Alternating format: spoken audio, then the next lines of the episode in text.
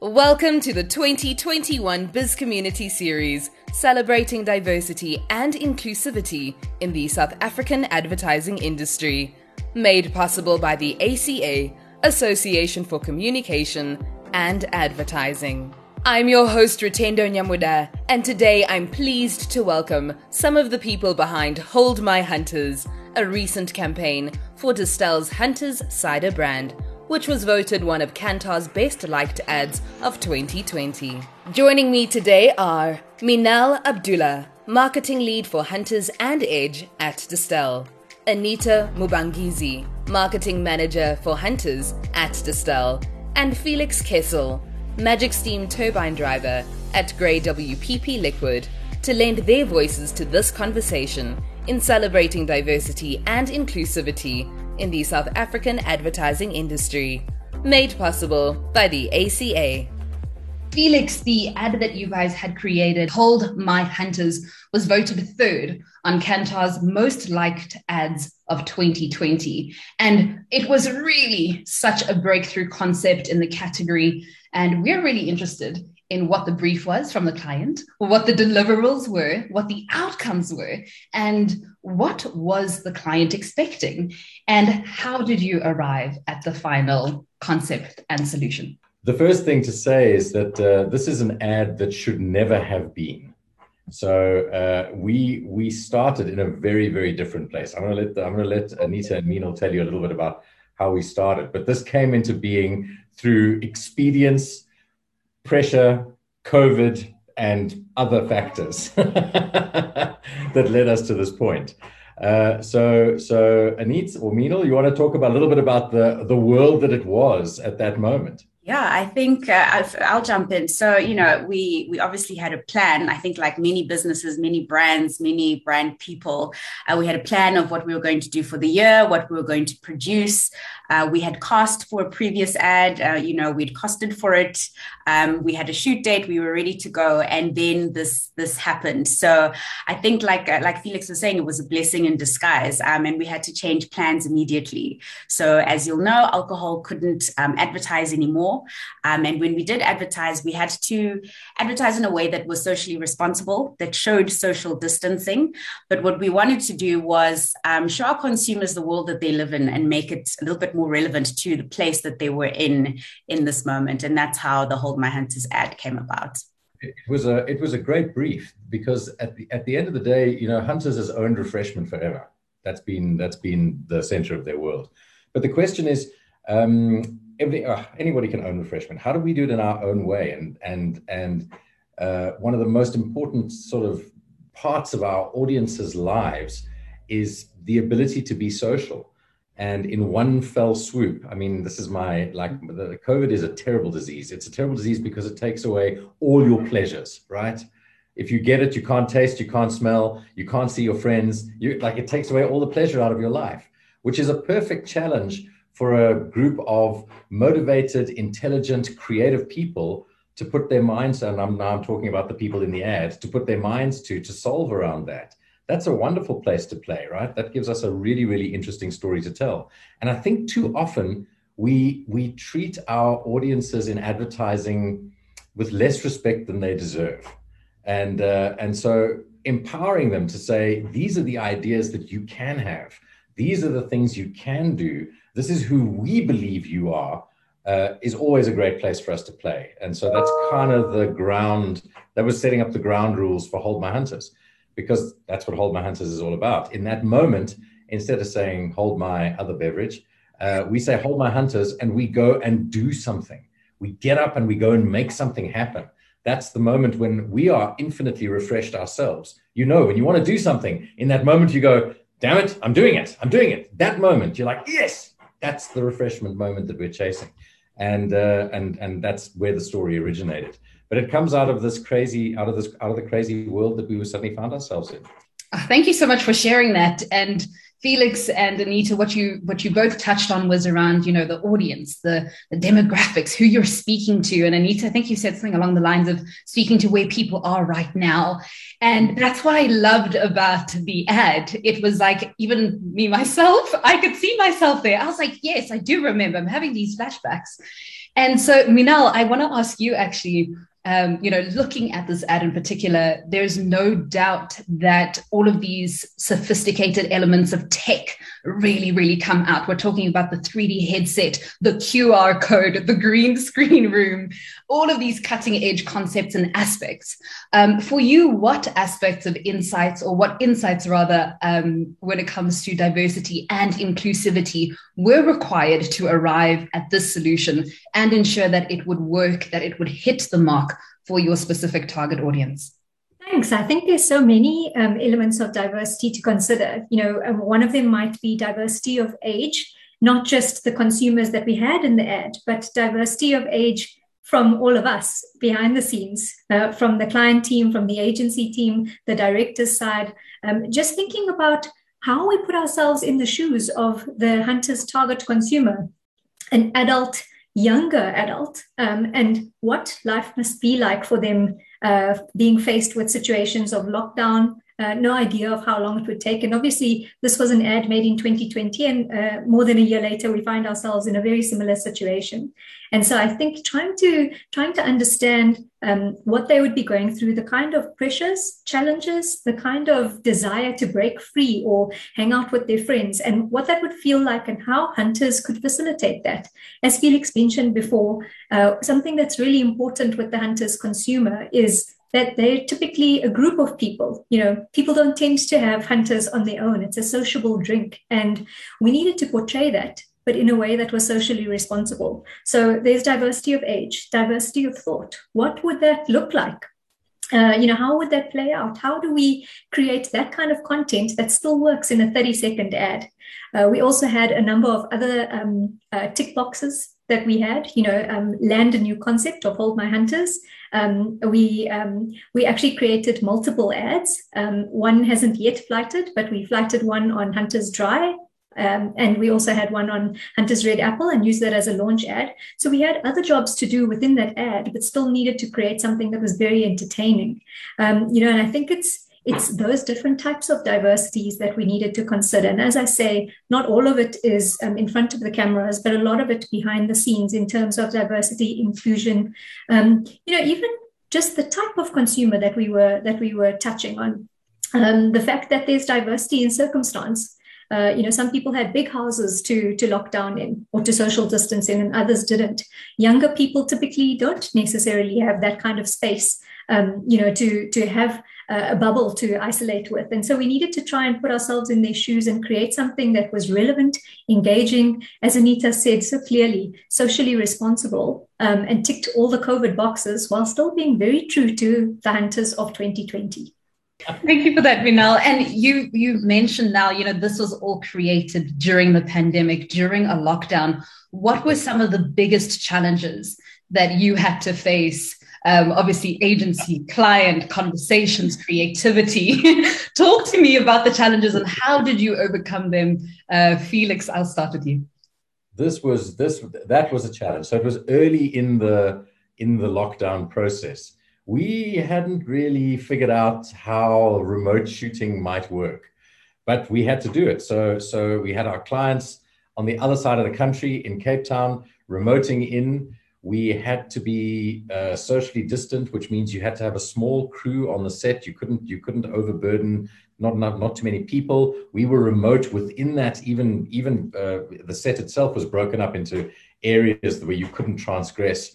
So it was very complicated. Add to that the fact that the, the script itself required mirroring motion uh, for the two worlds.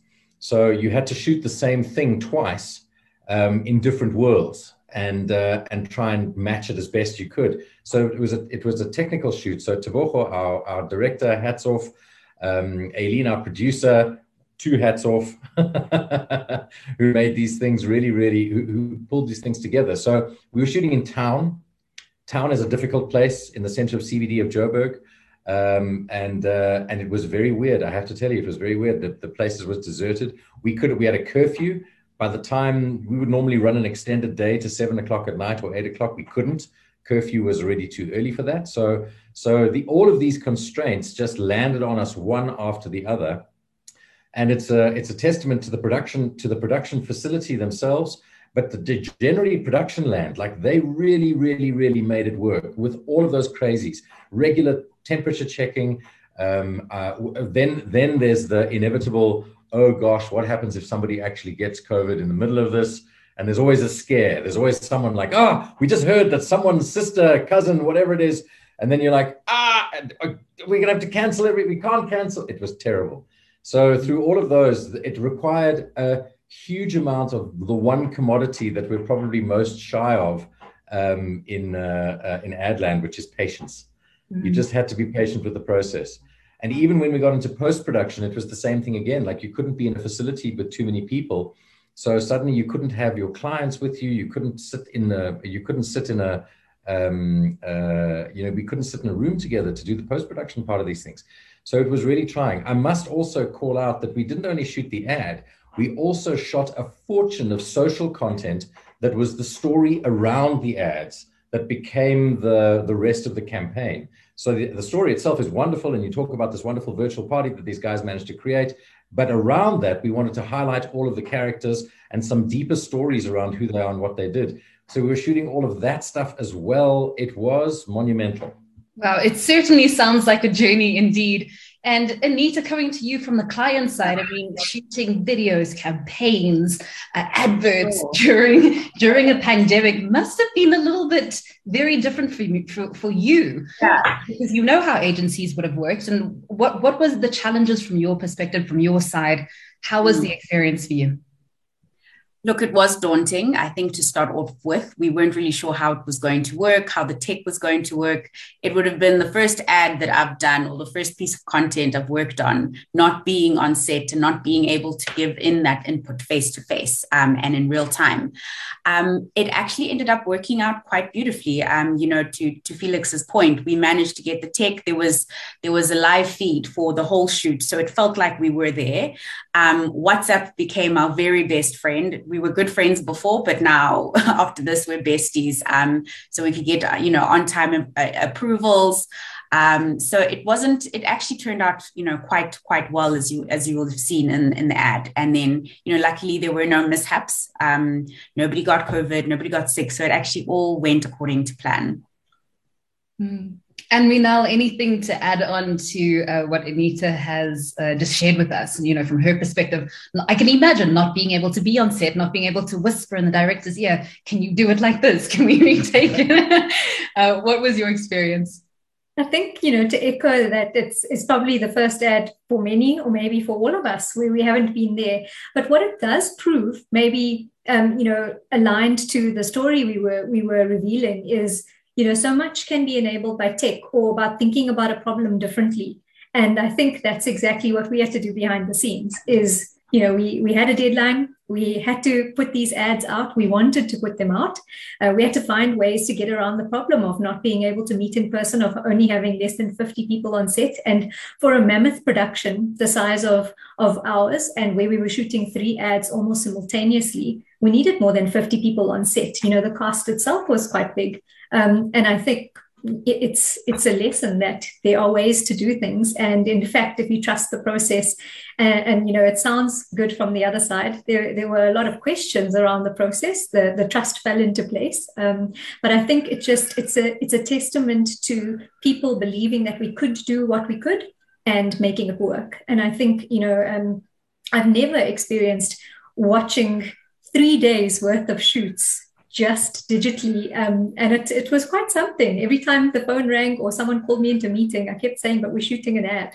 You know, act as if we're actually on set. We're, we're almost um, um, unreachable. And obviously, there were times where we had to duck in and out, but it was a lot of coordination or virtual coordination between the teams to say, um, you know, I've got to pop out for a meeting, but can you please watch this? Can you keep an eye on this? These are some of the things I'm picking up. Can we just have a look at that? Um, and as you say, no whispering in the director's ears, uh, no whispering in our creative team's ears. So a lot of virtual communication, but a thoroughly enjoyable output. I can absolutely imagine. And the output was absolutely incredible. It actually looked like everyone was on set. Maybe you did make use of those 3D VR glasses as well. um, one, of the, one, of, one of the beautiful things about this series and throughout the conversations that we've had is, you know, we're seeing advertising as not only this uh, job for brands to showcase what they're doing in a local context or in the country, but it's almost as if these adverts are acting as if this acting as a beautiful ambassador for South African creativity and what South African can can uh, can do and create uh, on international platforms. So we're looking at, you know, the, every single time we get an international award or an international acclaim or nominated for something, it's this beautiful moment as South African creatives. And, um, and we've definitely seen this time and time again as we continue to punch above our own weights and our own expectations.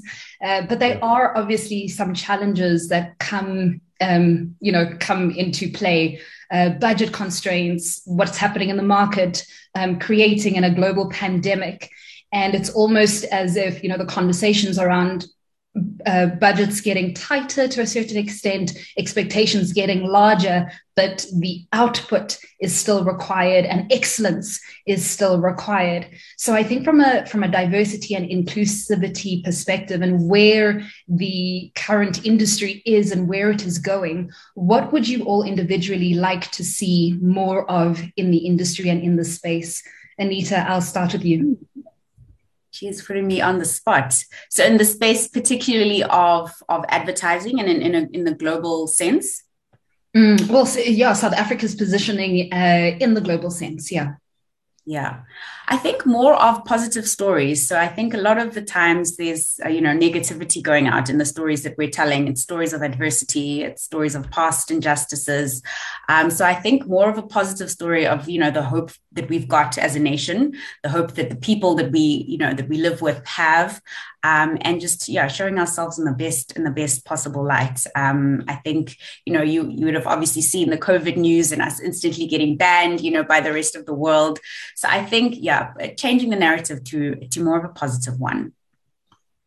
That's beautiful. Changing the narrative very key. Yeah. felix what would it be for you? Oh, oh excuse me while i get my soapbox so this one is important to me um, so, so I believe uh, a few things. Firstly, advertising. You know, somebody once said we have the power of presidents. So we get to say things to the world, and then we have this vast quantity of money that is put behind making sure people hear it. And that comes the bad old Spider-Man quote: "With great power comes great responsibility." Right? We need to take that responsibility seriously my feeling is that we, uh, as South Africans, we have unique stories to tell. The South African voice is new in the world. People haven't listened out for it as they're listening out for it more keenly now than they ever have. Um, about 15 or 20 years ago, South America had a rising and everybody was keen on what was happening there. It's Africa's turn now, and that's spearheaded very much by us. Here's the kicker we, as the custodians of brands, we have a responsibility in our communication to create better South Africans. That's what I believe we are we stand for. We need to role model the best behaviors. We need to, and we can do it in fun, profound, uh, funny, um, whatever the tools are, but you, have got to be able to do it in a way that allows people to understand that the, the role modeling that we create is what we expect the better, a better South African to be. And those are the stories that matter. Those are the ones that you can push into the world. Those are the ones that get traction. We have amazing stories to tell. Um, and we have, but we have a responsibility first and foremost to ourselves to improve our own lot. And I think that's where the where the focus has to be. And brands like Hunters are central; they're pivotal towards this, you know, those that kind of storytelling. Thank you for sharing that. Thank you for sharing that so much. It's so so important. Um, a lot of the aspects that you've also just touched on now and um, I want to kind of switch gears a little bit, you know, looking more broadly about inclusivity uh, specifically. And, um, you know, in your opinion or in each of your opinions, how is the advertising industry, um, especially at client level, at agency level, making more seats at the, at the table or providing more opportunities for inclusivity and diversity? Where is the industry now is it at a place where you feel that we that you can say um, this is a good space to be in or do you feel there is still so much that needs to be done when it comes to inclusivity Uh, Minal, I'll start with you. Sure, I think you know taking um, a client lens. I think there's there's so much to be said about what it is that we we are doing for ourselves um, as clients to empower uh, young up and coming clients and give them a voice. Um, I also think there's so much to be said for diversity and inclusion in the partnerships that we have with the agencies that we work with and looking at it collectively i think there's you know uh, touching on on earlier points there's there's so much um, richness to be found in diversity and inclusivity. And it's again around age. There's so many industry stalwarts who, um, who we need to tap into, we need to um, learn from and, and understand some of the hard knocks that they face throughout lives um, or their lives so that we can learn from it and not repeat those mistakes and take the take the learnings there's also the opposite to be said you know there's some young people who are incredibly talented and don't need age to be a factor in terms of what position or, or the hierarchy that they, they play a role within. I think there's so much opportunity in the age space, in gender equality, and certainly from a client side, I think marketing is one of those fantastic industries where there tends to be um, a large amount of, of women or female representation. Certainly at Distell, that is the case. We actually have three different business unit divisions, um, South Africa being our biggest Africa and international. And in fact, incredibly, they're all headed by three wonderfully strong, smart women. And I really think that that is something that is um, uh, something to be incredibly proud of, both from a Distell perspective, but also for the industry. And, you know, Distell isn't the only place where we're finding um, more and more women uh, sitting in, in, at the helms of marketing, whether it be the marketing director or in leadership roles. And I think there's there's a lot of that um, idea of um, inclusivity and gender inclusivity specifically coming about you know empowerment of females and how we have our voices represented within advertising of course it's easy to say all of that but it needs to have a brand fit or a purpose fit. Um, but in general i think there's so much that the industry is is taking leaps and bounds on. And then of course there are other areas where i think um, you know there's there's still some strides to be made. And perhaps felix can elaborate from a from an agency perspective. Yeah, I think in agency land, you know, um, firstly, we were our own worst enemies for so long. Um, so if you consider that it's largely because of us in advertising that the stereotypes that were propagated for so long were what they were, right? We we had a we had a um, a, a direct hand in building that world, and so we have a, a, a giant responsibility in dismantling it and rebuilding a much more inclusive and a much more fair um, environment for everybody. In advertising, are we uh, um, are we are we there yet? No, definitely not. But we are definitely better than we ever have been. Um, I think that um, from a from a, a, diversity and inclusivity perspective, people have committed to it, and I, and we're starting to see the change. There are some very dynamic female leaders. There are some non-binary people that have made a very, very big impact in um, uh, in advertising generally.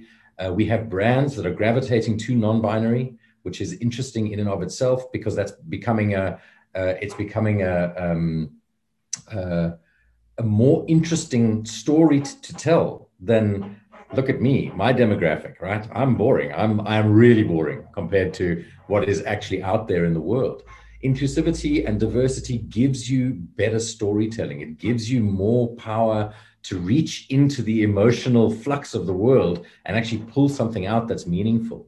So, so we're there, and we've just got to be aware that we don't use it as a tool, right? It's not a tool; it's a necessary state of being, and it's not for us to go and manipulate it. It's for us to accept it and bring it into our worlds. So we're on the we're on the journey. We're we're not there yet. Um, uh, we, I think the commitment is there, however, and I think that that's probably as much as you could ask for at this moment.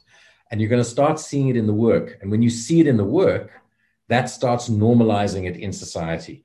And the best thing that we can be doing, once again, the power of presidents, the best thing that we can be doing it is normalizing it, breaking things like the the the beauty norms that everybody feels are you know uh, uh, are ubiquitous. Break those things down. Let's start putting people more genuine authentic people out as the role models for people um, in in the world.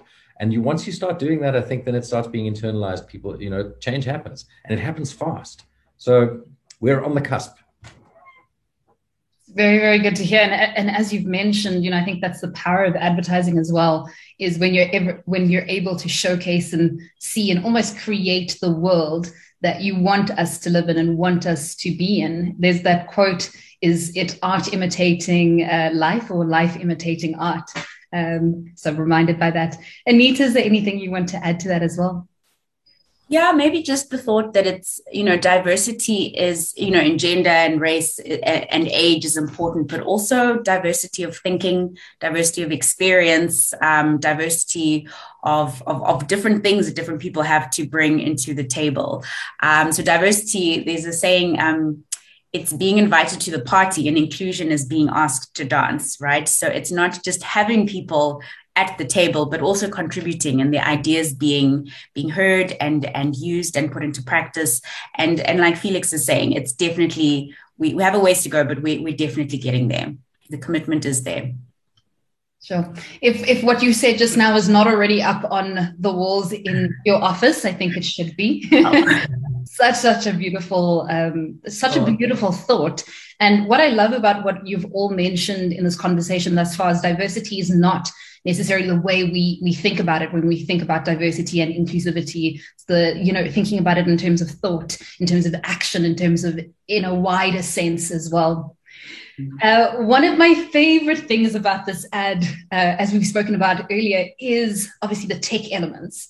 And yes, it's a story, adverts are stories, it's a beautiful video, but the tech that you guys have included is available to us right now. There is this beautiful, edgy, social, cohesive narrative that you actually can take into the real world right now. So let me know are you planning on providing these aspects and elements to the everyday person where you can scan the barcode or you know be in these virtual settings? What experiences um, are you planning on including, if at all any, into the general public?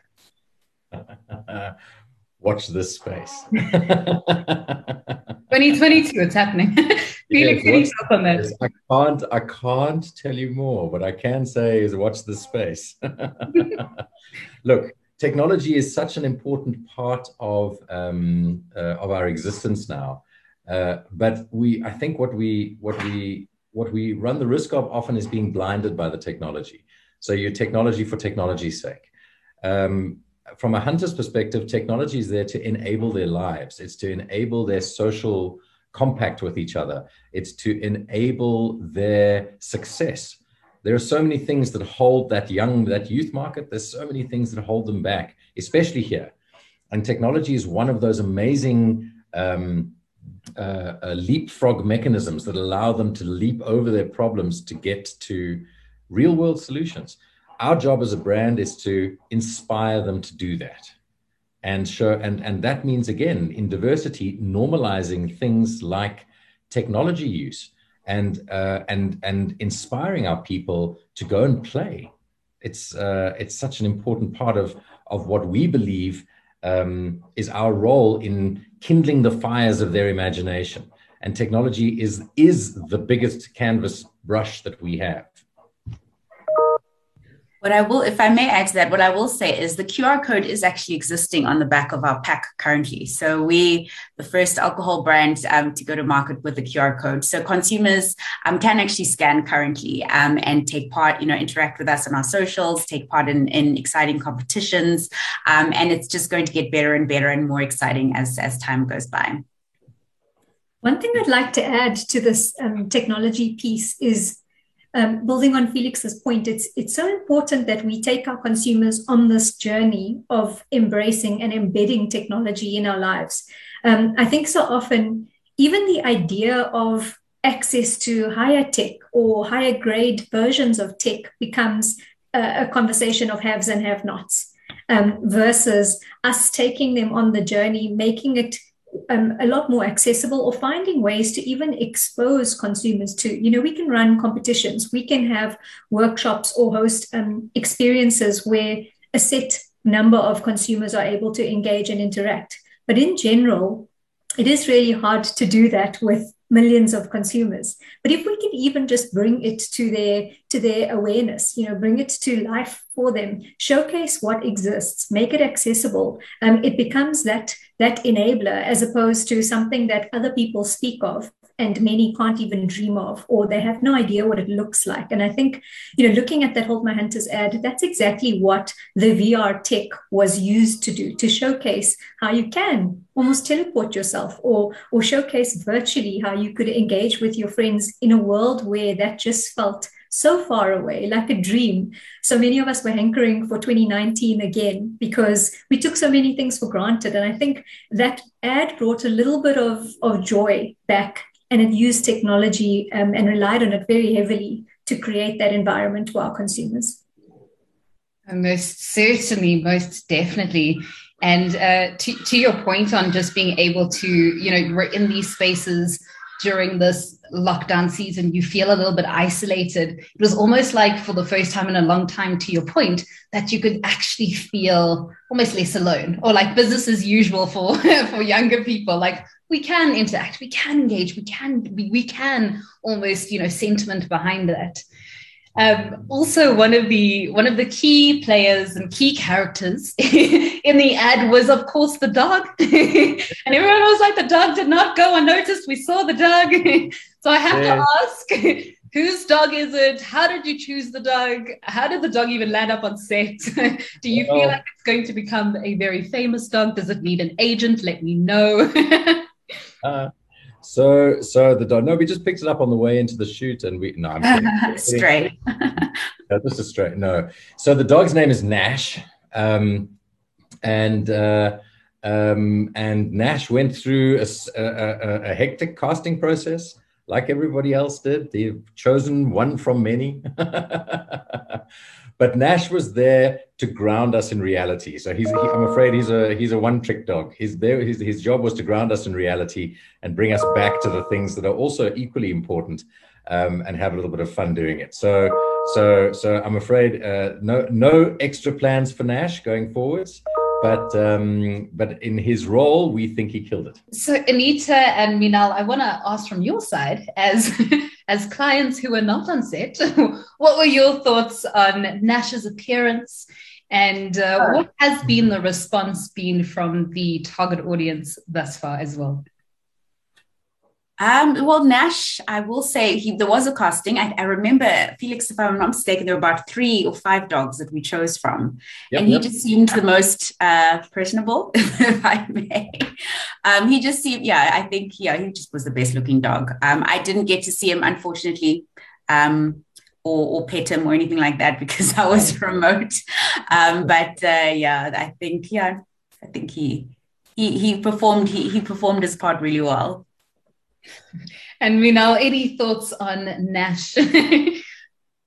Nash understood the assignment. Uh, he came in and he did exactly what he needed to. And I think he brought a lovely, endearing touch to our ad. Mm. Um, you know, there's so many things that you need to try and communicate in 30 seconds. And it's interesting. Um, if you sit through some terrible ads, 30 seconds can feel quite long, but where you've got a good story to tell, it flies by. And the quickest way to remind our our hero that he was actually in reality not in his virtual world was through this endearing dog. And i think it was it just added a beautiful touch to the story. And as you say it didn't go unnoticed. It, it brought a lot of joy and and delight to i think those on set as well as those uh, watching it as anita says. Unfortunately we didn't get to see nash in real life but we also enjoyed uh, his role as much as the average consumer did one of my favorite quotes from this discussion must be Nash understood the assignment.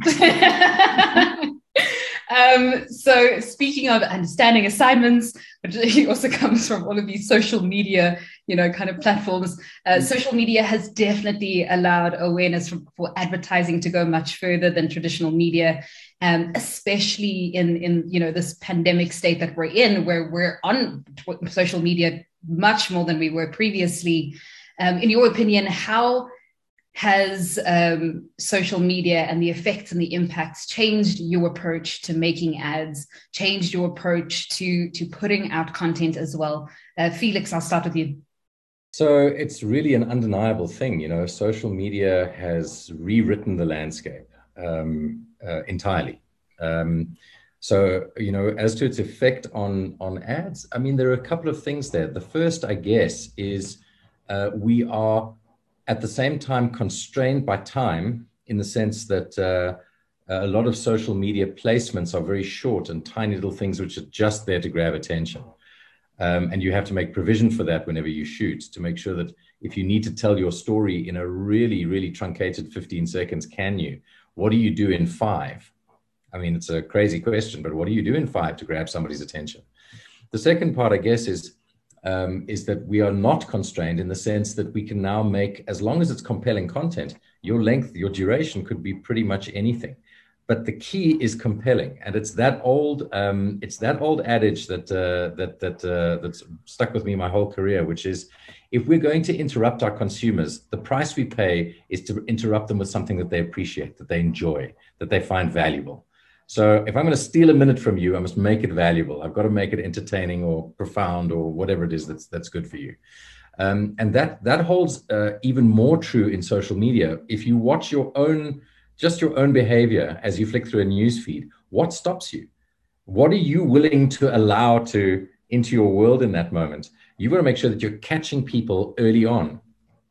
In this, in, in that regard, the way that we tell stories has to be a way uh, is the way that social media has informed how the how people uh, uh, uh, consume the content.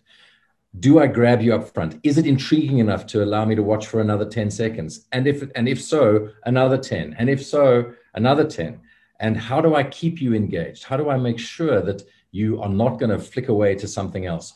And then remember i've also created a two-way street because now i've also in, uh, social media has enabled our, our market to talk about what we're doing so it's no longer a one-way thing where we just hit it, you know, throw it out there and go, ah, there you go, job done. Now we have to field the questions. so only, it's only a half a job in making these things. So social media totally has rewritten the way that we uh, that we approach making ads. But the actual ad itself, it's the same as it's always been. It's got to grab you. It's got to be compelling. It's got to work in a short enough space of time that I don't lose you, and you've got to come away from it with a good feeling. Those are the those are imperatives that will stick with us forever. Mm-hmm. And Minal and Anita, as you know, as being on the client side of things, how important is it for you to make sure that you're briefing in social media aspects? How are you approaching briefing, um, you know, agencies to make sure that that is a key component as well? I think maybe if, if I may start, I, whenever we do brief, it's never really briefing a TVC. We're briefing a through the line um, concept. So the social media, um, we've moved away from saying that what is the digital piece and what is the TVC? What is the what is the holistic piece? Because you can no longer separate them anymore. Really, um, our consumer and particularly the younger 18 to 24 that we're targeting is really a multi-screen viewer. So they're watching something, they're watching a show, plus viewing a TikTok, plus checking the timeline, plus liking on Instagram, all at the same time, all the time. So how are you reaching them throughout? What is the story throughout all of those components that you're that you're that you're touching them and and reaching them with your message? Uh, when I started in marketing, um, a benchmark, a high benchmark for your media spend was 10% maybe on digital. Um, and now it's it's it's completely changed. Um, digital and social have become imperative um, in us getting our story and reaching our consumer. From my perspective uh, social media or digital in general um, you know there's so many ways to look at it. For so many particularly parents um, of younger kids i think it can be a social evil um, depending on the amount of time and exposure their children have but certainly, from our perspective, I, I would like to flip that on its head and say it's a privilege. It's a privilege that a consumer allows us into their space, sometimes first thing in the morning, sometimes last thing at night, sometimes in the bathroom, uh, you know, in all sorts of weird and wonderful places.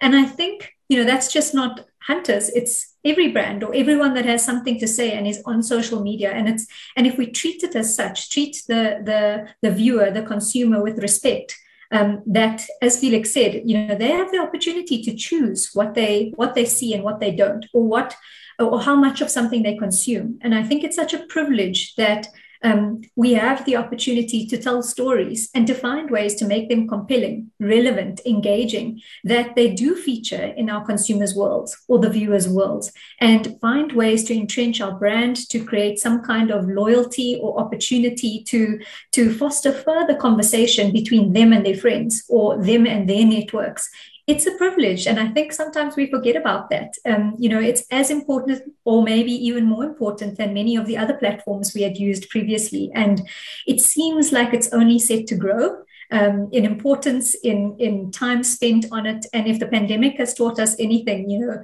that digital fatigue that we understand it plays out in different shapes and forms and certainly consumers aren't throwing away their phones. They may take a digital detox but they but they're coming back. And so we've got to keep finding ways to engage them to to find cut through ways to tell very simple stories that engage and that that really um, endear ourselves to our audience. And another question is Are there any particular people who worked on the advert that you particularly want to mention um, who did incredible work just in terms of bringing this together. Yeah. Well, absolutely. I mean, first and foremost, I think uh, Kanya Sijaji, who was my creative director at the time, uh, this was his project through and through, and he drove it and and uh, and did a great job at driving it. So that's fantastic. Uh, must do a call out to our director Tebogo Mahlati and the people at BOM who also were trying to find their way through COVID insanity and uh, and and did a great job. And then uh, uh, um, a lesser lesser known person, a guy called uh, Itu Itumeleng, who did all of the social um, content around this, which actually turned into a mammoth job in and of itself. So you know, uh, shout out to him.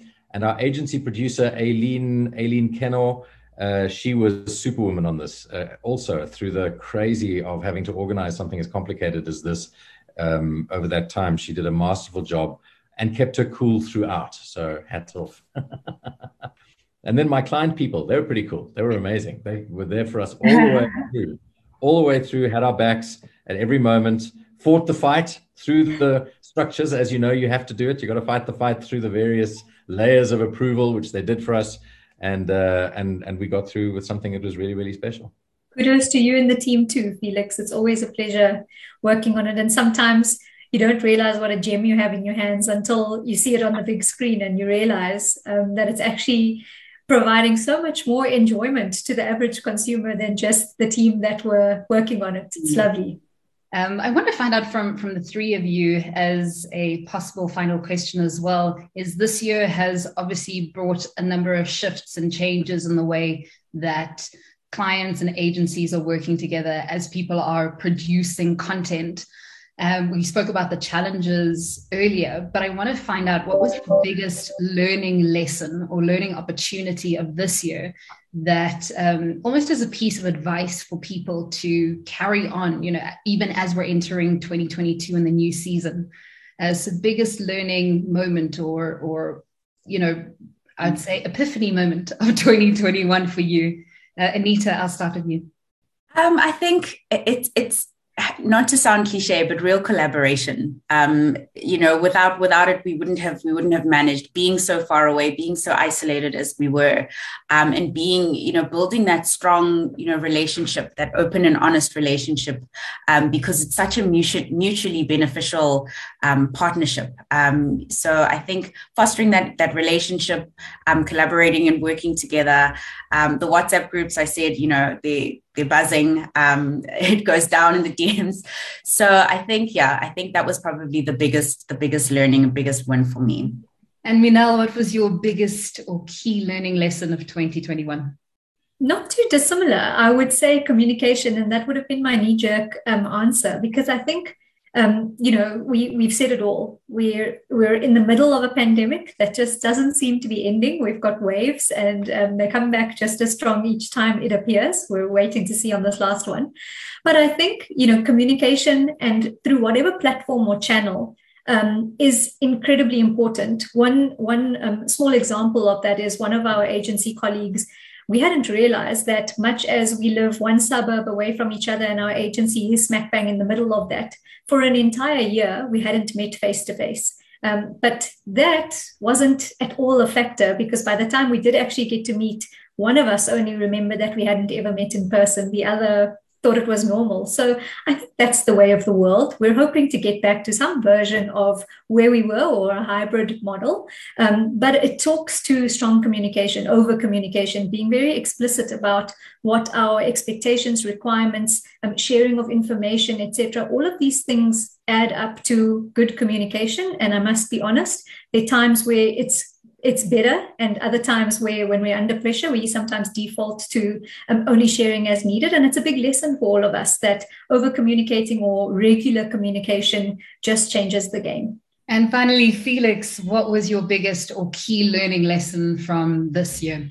So i think i learned it last year and this year it's been reinforced in spades and that's resilience uh, from all sides um, our, our agency, our client partners, um, the ability to take the crazy shifts that have happened socially, um, legally. I mean, consider that we were faced with alcohol bans. There's a, a story for you. Every every uh, every bottle of, of of hunters that you see in that commercial is liquid we had to create on the set because we weren't allowed to transport alcohol. so we couldn't even take product. We had to create everything on them in the moment on the set. So the the ability to be resilient, to be able to get up and pick yourself up after round after round after round of challenges, and still with energy and enthusiasm get back in there and do it again. I think that's uh, and, and now year two of it. Um, I didn't know we were all this resilient. I'm super impressed with all of us, not least of which our target market the, what they've been through is is equally bad. And we still we still as south africans come through it and we're okay by and large. I mean i have to take my hat off to everybody for that. Thank you to our amazing guests, and thank you all so much for joining us for Bizcommunity's industry wide initiative, celebrating these important conversations around diversity and inclusivity in the South African advertising industry made possible by the generous support of the ACA, Association for Communication and Advertising.